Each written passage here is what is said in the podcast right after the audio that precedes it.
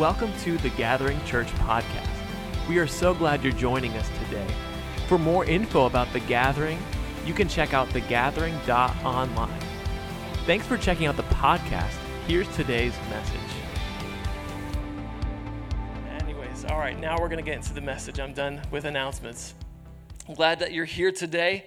We're nearing the end of our summer series on the armor of God, God called Suit Up. I know it's been a long series, but I hope you've enjoyed learning the different parts of our armor. If you remember, Paul says, put on the whole armor. We need every single part of it, right? We have to remind ourselves the importance of truth, righteousness, peace, and so on. And so last week we looked at the shield of faith. It's important to remember that our faith is for us to be defended by. A lot of times we get it switched and we begin to defend our faith. We put ourselves in front of the shield, but God says, No, I don't need defense. You need defense. I've given you the shield to defend yourself. And how do we get faith? By hearing and hearing the Word of God. Consuming the Word of God daily, weekly, getting it into your heart and soul. Doesn't come through just one time, it's a repeat, repeat, hearing the Word of God. We, we build up our shield of faith by consuming the Word of God. Next week, we're going to talk about the sword of the Spirit. That's when we speak out the truth of the Word of God into our life. What we've consumed comes out of us. So I hope it's the sword, I hope it's the Word of God that is speaking out of us in difficult situations. We'll talk about that more next week. But today, we're going to continue on with the helmet of salvation. Read with me from Ephesians chapter 6, starting in verse 13. It says, Therefore, take up the whole armor of God, that you may be able to withstand in the evil day, and having done all, to stand firm. Stand therefore, having fastened on the belt of truth, and having put on the breastplate of righteousness, and as shoes for your feet, having put on the readiness given by the gospel of peace. In all circumstances, take up the shield of faith with which you can extinguish all the flaming darts of the evil one, and take the helmet of salvation and the sword of the Spirit, which is the Word of God. Remember, we talked about this last week, and, and, and I showed you, we had it underlined up there. There's a difference between the first three parts and the last three parts of the armor of God. You can see that the first three, they say, put on, clothe yourselves. When we start our day, we, we put on our clothes. Those stay on for the whole day. But the last three say, take up. Take up the shield, take up the helmet, take up the sword. Those are for an as needed basis in your day. Things will happen that you'll need to put up the shield of faith. You'll have to put up the sword and have the helmet of salvation ready for you. Now, in our Suit Up series, we've been talking about superheroes putting on their armor because they're getting ready for a battle. And we've been showing clips. I decided not to show a clip this week. Uh, no particular reason, just wanted to take a break for this week. Um, we'll get back to it next week. I've got one ready for next week, don't worry, as we close the series. But today, we're focusing on the helmet of salvation. Now, with the helmet, we can talk about a lot of different things. You know, I could have talked about Thor's helmet. I could have talked about Iron Man's helmet. Uh, there's a lot of helmets worn for protection in different situations. Uh, there are helmets in, in the army. Uh, for construction workers, you have a hard hat, you have a helmet to protect you. One of the helmets that I am most familiar with, and I would assume most people would be, is the helmet that we wear as a kid when we're riding our bike, right? We have a helmet to protect us. Now, if you're one of the cool kids, um, we didn't just have a bike helmet, we had one for skateboarding. And they were a little bit more um, protective all in the back of your head, right? If you remember those, and on the sides, it, it would protect you if you fell down backwards when you're skateboarding or, or blading or something along those lines. And I don't know if you had rules in your household growing up, but in the Mason household, if you were leaving the house to go play with the neighbor kids and you were taking your bike, your skateboard, your rollerblades, whatever, you were definitely going to receive a don't forget your helmet when you left the house. That was a rule in the Mason household. I, I hope it is also a, a, rule in your household as kids. And can I just give a, a public service announcement uh, for this, for motorcycles? I think this is common sense, but wear, wear a helmet okay? Just listen to your pastor on this one. Protect yourself. You're not too cool for a helmet. It is for your protection and safety. And today's message is entitled, Don't Forget Your Helmet.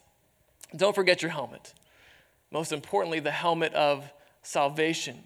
I want to actually show you a picture of an example of maybe a helmet we would see in ancient times. If you can put that up on the screen. This is an example of maybe what the Roman soldiers would wear.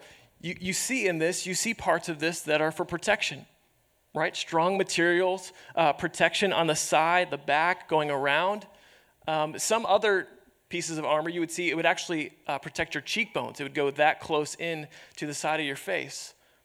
But there's one element of that helmet that I don't think is as much for protection. Um, you know, there's that red plume feather part, right? I don't think that's doing a whole lot for your durability and strength. Um, I don't think that's doing much for if you were trying to stealthily attack somebody, right? Um, but what it is for is it's for the identity. You see, in battle, in the chaos of the battle, you can very easily get confused who's on my side, who's not. You don't want to assume someone's on your side that is actually coming to attack you. So, wearing the armor that identifies you of which army you are part of is important. In the same way, the helmet of salvation, it is for our protection and for our safety, but it's also for our identity. That we're identifying with the army of God. And so today, as we look through the helmet of salvation, keep those things in mind. I'm going to focus, in most part, in one story today. I'm excited for that because a lot of these different elements we've talked about, truth and righteousness, I have you jumping all across the Bible, but we're going to stay, for the most part, we're going to stay in Luke chapter 19. If you got your Bible, you can turn there.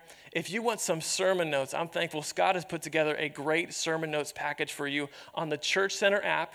You go to the homepage, all the way to the bottom, we have our latest sermon notes. It has our scripture, our points, and a chance for you to add your own notes in and send an email to yourself. Isn't that cool? I think that's cool. You can check that on Church Center and the, the YouVersion Bible app. It's also on there. Anyways, hope that's given you enough time as we turn to Luke 19 and the story of salvation that came to the house of Zacchaeus. Luke 19, let's read verses 1 through 10 it says that he, meaning Jesus, he entered Jericho and was passing through, and behold, there was a man named Zacchaeus. He was a chief tax collector and was rich. He was seeking to see who Jesus was. But on account of the crowd, he could not because he was small in stature. So he ran on ahead and climbed up into a sycamore tree to see him, for he was about to pass that way. And when Jesus came to the place, he looked up and said to him, Zacchaeus, hurry and come down, for I must stay at your house today. So he hurried and came down and received him joyfully. And when they saw it, they all grumbled. He has gone in to be the guest of a man who is a sinner. And Zacchaeus stood and said to the Lord, Behold, Lord, the half of my goods I give to the poor, and if I have defrauded anyone of anything, I restore it fourfold. And Jesus said to him, Today salvation has come to this house, since he is also a son of Abraham. For the Son of Man came to seek and to save the lost. Today we're going to break down the story of Zacchaeus and the salvation offered him by Jesus Christ. We're going to start with, with this setting. Jesus is entering Jericho. Jericho is a major toll collection point for goods passing east to west. Who doesn't love a good toll passing point, right? Always a great place to have a story. And Jesus is entering Jericho, and there's a man there who lived there named Zacchaeus. And it says he was a chief tax collector. I don't know why it explains that he was a chief tax collector. I couldn't find that, that list, that label anywhere else in the New Testament. And I wonder if it was showing the exclusivity of that title. You see, there were many tax collectors, but Zacchaeus might have been chief among them. And he was hated he was hated by the Jews. Not only because he was taxing, taxing the people, not, be, not, not just because people hated being taxed, but because tax collectors could get away with charging extra far beyond the actual tax and they would receive that profit margin. They were motivated to make those taxes as high as they possibly could. That's why, if you look at Luke chapter 3, there are a group of tax collectors that came to John the Baptist.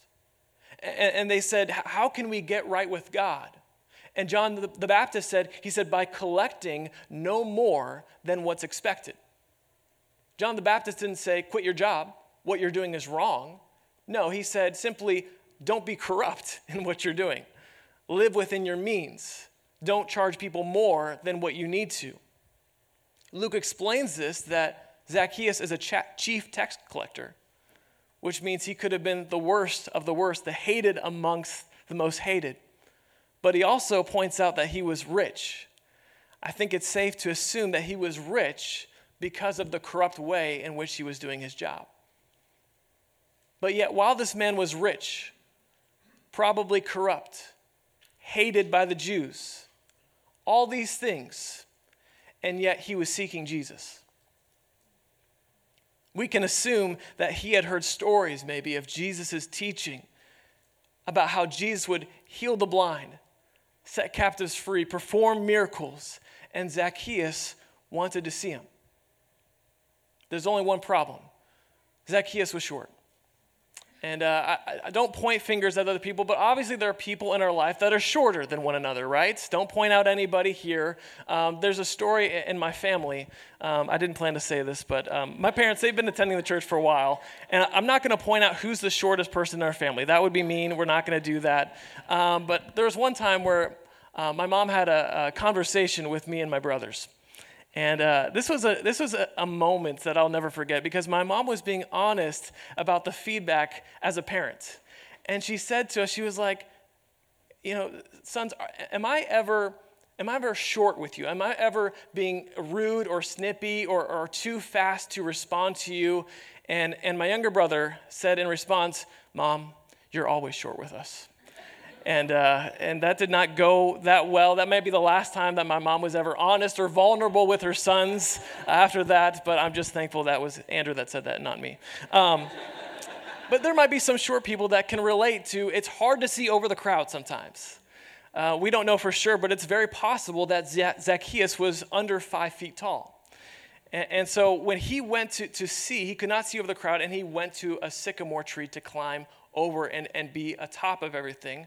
A sycamore tree was typically easy to climb. There were branches low to the ground for people to climb up. And when Zacchaeus got up there, he was ready. And Zacchaeus walked by, or I'm sorry, when Jesus walked by, Jesus stopped and called out his name. Not only did Jesus call out Zacchaeus' name, he said, I'm staying at your house today. Typically, I don't encourage people to invite themselves over to other people's house. That can be considered rude. I wouldn't encourage you to do that, but Jesus is God. He can kind of get away with these things, and there's a reason for it. And it says that when Zacchaeus hurried down from the tree, and then it says that he received Jesus joyfully. And our first point when it comes to salvation is that salvation is real joy. Salvation is real joy. When Jesus, when salvation comes to us, when we receive the free gift of deliverance from our sin and we're accepted into the Lamb's book of life, it should fill us with the most real and genuine joy that we can ever possibly imagine. Think about when you receive a gift here on earth. You receive something for Christmas or your birthday. You didn't do anything to deserve that gift but someone thought about you, thought about what you might want or need, and they gave it to you freely. Do you know that when Jesus came to earth thousands of years ago, died on the cross, forgave you of your sins, he did this, he gave this gift with you in mind. He thought about each and every person on this planet that we would be in need of a Savior. And if that doesn't fill you with joy, I don't know what will.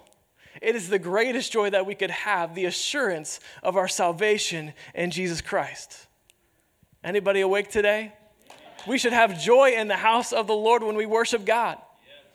Sometimes I look out across the congregation, I'm like, Are you joyful to be worshiping God? Oh, yes, very joyful. Okay, well, maybe let your face know that, and, and they can work together, um, and you can look up a little bit happier to be here. We should be joyful when we read the Word of God together. We should be joyful when, when we even give. The Bible says, a cheerful giver, right? We should be glad that I've got money because God has blessed me and I'm ready to bless somebody else with, God, with what God has given me. Joy in our life. There should be joy in our salvation. Joy accompanies our relationship with God. Joy in the church. David had this to say about joy. Look at, look at Psalm 51 for a minute. I'm going to show you Psalm 51, verse 8. David said this He said, Let me hear joy and gladness. Let the bones that you have broken rejoice. Hide your face from my sins and blot out all my iniquities. Create in me a clean heart, O God, and renew a right spirit within me. Cast me not away from your presence. Take not your Holy Spirit from me. Restore to me the joy of your salvation and uphold me with a willing spirit. I love how it starts there. David says, Make me hear joy again. How does he want to experience joy? It's through the forgiveness of his sins. It turns us from distress to joy and forgiveness when salvation comes. David says, Restore the joy of my salvation. You see, when we don't confess our sins, we separate ourselves from God. It's not that God takes away joy from your life. We just acknowledge when there's an absence of God's presence. We struggle, we feel lost, we feel lonely, but in the presence of God is the fullness of joy. And so when we come back into relationship through confession and forgiveness, we are reconnecting to the joy of our life. We sense that presence, we sense that nearness. And of all people to say this, David said it. Do you know when David wrote this? It was after he had an affair with Bathsheba. It, it was after he planned to have the murder of Bathsheba's husband, Uriah. It was when the prophet Nathan came up to him and said, This is not right what you're doing. You need to fix this. And David struggling, he was in need of restoration. He was lacking joy, but when he confessed his sin to God, when he said, God, please hide away, blot out my sins and my iniquities, create a clean heart, a right spirit, that was when the restoration of joy took place. Salvation comes when we confess our sins.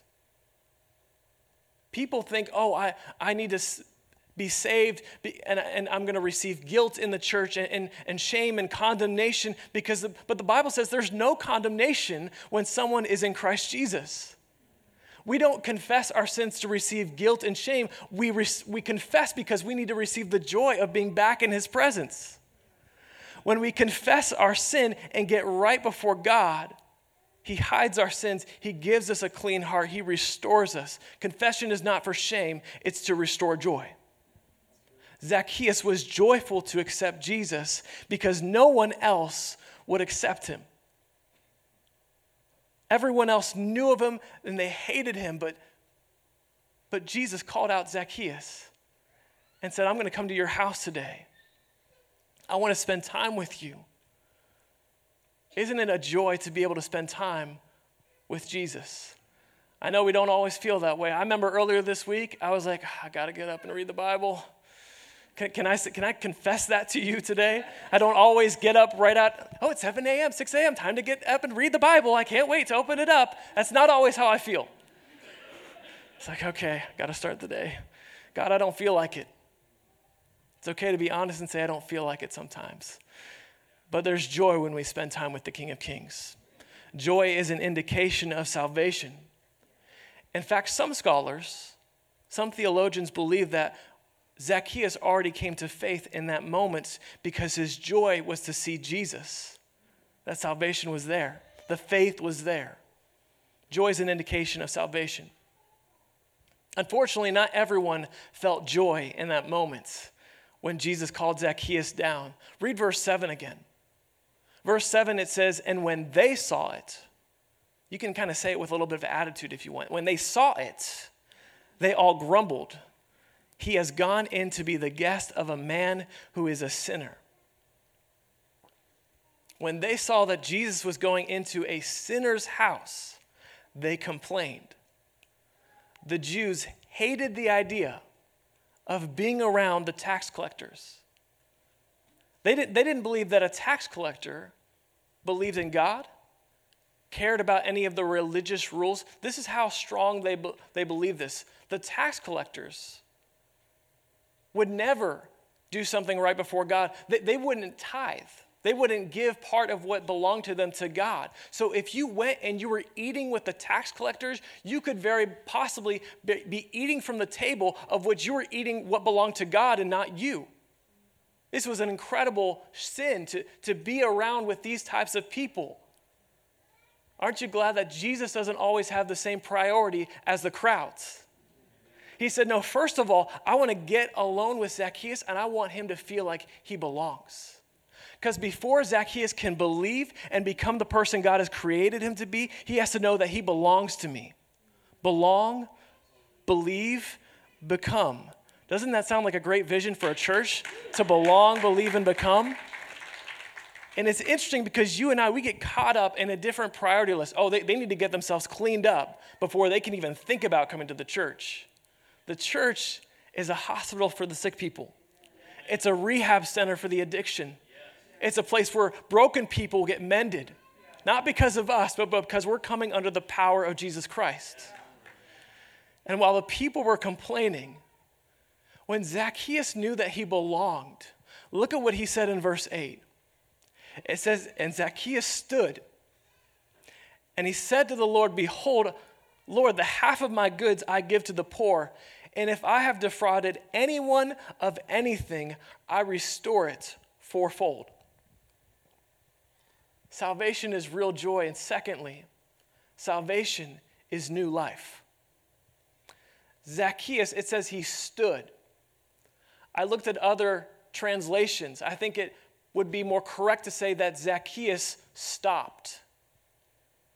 When he knew that he belonged to Jesus, that Jesus cared enough to see him, say his name, and go to his house, Zacchaeus stopped what he was doing he said, Behold, meaning, look, I've got this epiphany, this moment of revelation.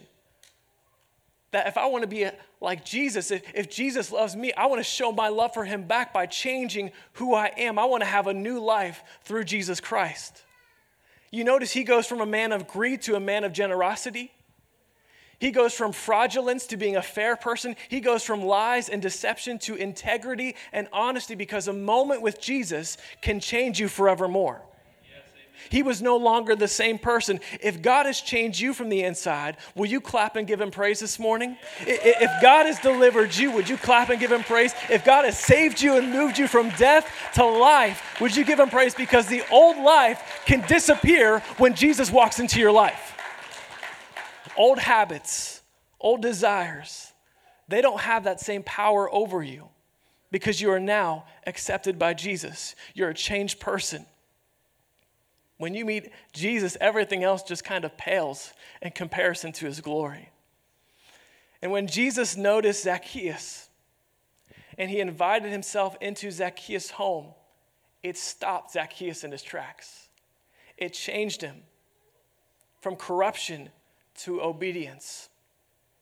We know that salvation it brings new life, right? It's a fresh start. Paul said it this way in 2 Corinthians 5 17. He says, Therefore, if anyone is in Christ, he is a new creation. The old has passed away. Behold, the new has come. All this is from God, who through Christ reconciled us to himself and gave us the ministry of reconciliation. What is the only requirement to be a new creation? be in Christ. He is the only way to the Father. Jesus reconciled us to the Father. The old has passed away. This is an opportunity for new life that's available for anyone. It's for anyone. Paul says, if anyone is in Christ, he's a new creation. Titus 2:11 it says the grace of God has appeared bringing salvation for all people. John 3:16 says God so loved the world that he gave his only son that whoever anyone that believes in him will not perish but have eternal life. New life is available in Christ for anyone. The whole point of the story of Zacchaeus is to show that new life, that salvation is available to the outcasts of society. It's not a privilege for the rich, it's not a handout for the poor, it's for each and every person on the planet. It's for anyone that chooses to accept Jesus. And when Zacchaeus joyfully accepted Jesus into his home and showed a desire to change, what did Jesus say to him? Verse 9 Jesus said to him, Today, salvation has come to this house, since he is also a son of Abraham. Salvation came to the house of Zacchaeus because he was also a son of Abraham. I wondered why Jesus had to add that last part in. Why couldn't he just say, Salvation has come to your house? I think what he was doing is declaring this over Zacchaeus, a statement to the Jews who hated him to the people that said, No, no, you're not really a Jew. You're not part of us. Jesus is saying, Yes, genetically you are, but not only that, through, through your faith in Jesus, you are also a son of Abraham and you have faith in salvation. And for you, you might not have people in your life that doubt and question your faith and your salvation. But I wonder if there are times that you do that on yourself where thoughts come into your head that I, I don't deserve this salvation. I, am not really, I'm not really a Christian by the way I'm living. I, you try to discount your heritage in Jesus. Do you struggle to believe that you've been saved because of all the things you've done in the past? Or when you ask forgiveness and then you still struggle again and again and another mistake? Salvation is real joy, it's new life. And third point, it's new identity. You have a new identity in Christ. You are a child of God.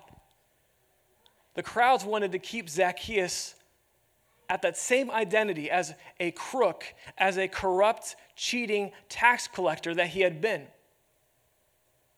I bet there were times later on in his life that Zacchaeus was still trying to turn that page, and he still had people saying, No, we don't believe you. We don't trust you. We know what you've done. Jesus said, You are a son of Abraham like everyone else. Don't let them tell you anything different than that. Friends, we cannot be a church that complains when people come through those doors that don't fit our expectations of what someone that sh- who should look like in church, when they look differently, when they act differently, dare I say, when they talk differently. We know that they, when they receive an encounter with Jesus, everything changes. I was reading a story from a pastor. He shared when he was a young pastor, he was asked to preach at a church, and, and he drove to the church early and he, he pulled up, and this, this building was beautiful. I mean, what an incredible facility to have church in. But unfortunately, as time went on, getting closer and closer to service, not many people were walking into that auditorium. He began to become puzzled and he decided, I'm, I'm going to go outside, see if anyone is out there. He went out to the front steps, and there were some church greeters, and they were welcoming the, the normal, regular attenders in. Then he says there was a, a young lady that then began to walk up the steps. And she was dressed like she had just barely gotten out of bed, disheveled, all worn out. And a church greeter stopped her and said, Young lady, we wear our best to church on Sundays tears began to well in this girl's eyes. And she turned away and walked back down steps to her car because a church greeter turned into a church bouncer. We cannot afford to have the mentality of grumbling and complaining when God begins to do something in someone's life that looks new and we know what their identity was. But when we say someone, when they come to Christ, they are a new creation. Be ready to expect the best. Pray for the best over people. Your identity is not in the mistakes you've made in the past. Failure's an event, it's not a person. It's not who you were in high school. It's not who you were in college. It's not your last job. It's not your last relationship. When you accept Jesus with joy as your King and Savior, you become a new life and a new creation in Him. His voice becomes the only thing that matters. Your identity is not what you've seen, not what you've done. Your identity becomes a saved child of God.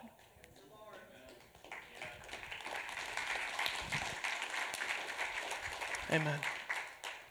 Remember, I showed you that, that picture earlier of the, the helmet, the Roman soldier. That, that helmet was for protection, but it identified you as a soldier of the army that you're part of. I think that's why salvation is a helmet. Because I know there had to have been times post salvation for Zacchaeus that discouragement would kick in. When people would say things about him, salvation has to guard our mind. We have to think differently about ourselves. Because you're not that failure. You have to take every thought captive because you are saved. You put on the full armor of God and you have to live like a soldier for Christ. We know salvation, it was the whole reason that J- Jesus came to earth. At the end of the story, right after Zacchaeus, Jesus said, Salvation belongs to you, you're, you're son of Abraham. Let me show you the last verse again. Brent, would you come up as we close here today? Luke 19:10. Jesus said, "For the Son of Man came to seek and to save the lost." I love that at the end of this story, Jesus reminds everybody what his mission was to come to earth. To remind those who complained about Jesus mingling with tax collectors, he said, This is why I came. You're missing the point. I came to seek and to save the lost. Salvation was Jesus' mission. And we as the church are meant to carry on that mission because Jesus is the head of his church. Amen? We will be a church that welcomes the lost. There is no Zacchaeus that will be discouraged or condemned in this church. Would you stand with me today as we close?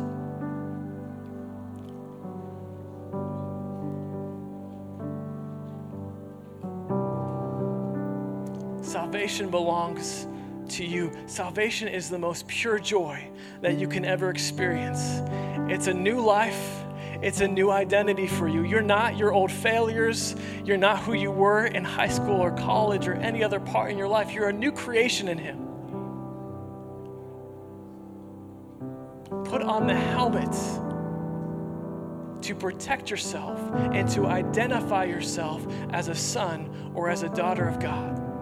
Would you bow your heads and close your eyes with me? I don't want any distractions at this point. If you have never accepted Jesus into your heart, if you've never prayed that prayer before, this moment God has ordained for you today. Don't wait. Please don't wait. You don't know what tomorrow brings. You don't know what can happen tomorrow. I'm telling you today, salvation wants to come to your house like Zacchaeus never made that decision for Christ, I promise you it's the greatest joy you can feel to be in the presence of Jesus Christ, to have a good and faithful Father, to hear you. And if that's you, you've never received the gift, I ask, would you stretch up your hands? I'm not going to embarrass you, I'm not going to point you out. I just want to pray with you in mind. If that's you, would you slip up your hand? Say, I want to pray that prayer today around. I don't want to miss anybody. Okay. Second group of people, you've prayed that prayer before, but it's been a long time. A lot has happened since that moment. If you're willing to be honest with yourself, you say, I, I prayed that prayer, but the way I've been living right now, it doesn't show that. I've not been living out my salvation. That's why the Bible says to work out your salvation, not because you have to earn it, but because we have to make daily decisions to choose to follow Christ. If that's you today, I received Him a long time ago, but I want to come back to His grace. I want to come back to His mercy. If that's you, would you slip up your hand today? I want to pray with you in mind. Yes, I see that hand. Anyone else? Today's your time to come back to the Father. Yep, I see that hand. Anyone else? Thank you, God. Church, I'm going to ask you to repeat after me this prayer. Whether you've never prayed it before, you've prayed it thousands of times, would you repeat this prayer with me in faith? Would you say, Dear God, thank you for sending your Son to die on the cross for my sin. Forgive me of my sins. I turn away from those and I turn towards your gift. Cleanse me Restore me.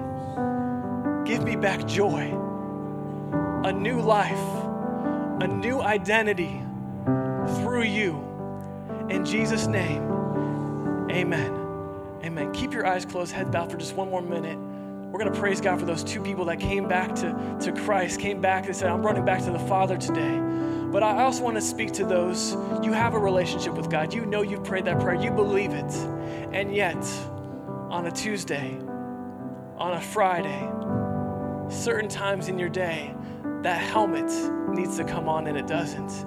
And you've allowed doubt and discouragement to fill your head and say, I, I, don't know if I belong. Sometimes, sometimes I feel like I've done too many wrong things and I can't, I can't turn around. If you know you're saved, but you need to put on that helmet, you need help to solidify, remind yourself who you are in your identity in Christ, not in who you were in the past. If that's you today, you need prayer from discouragement, would you slip up your hand?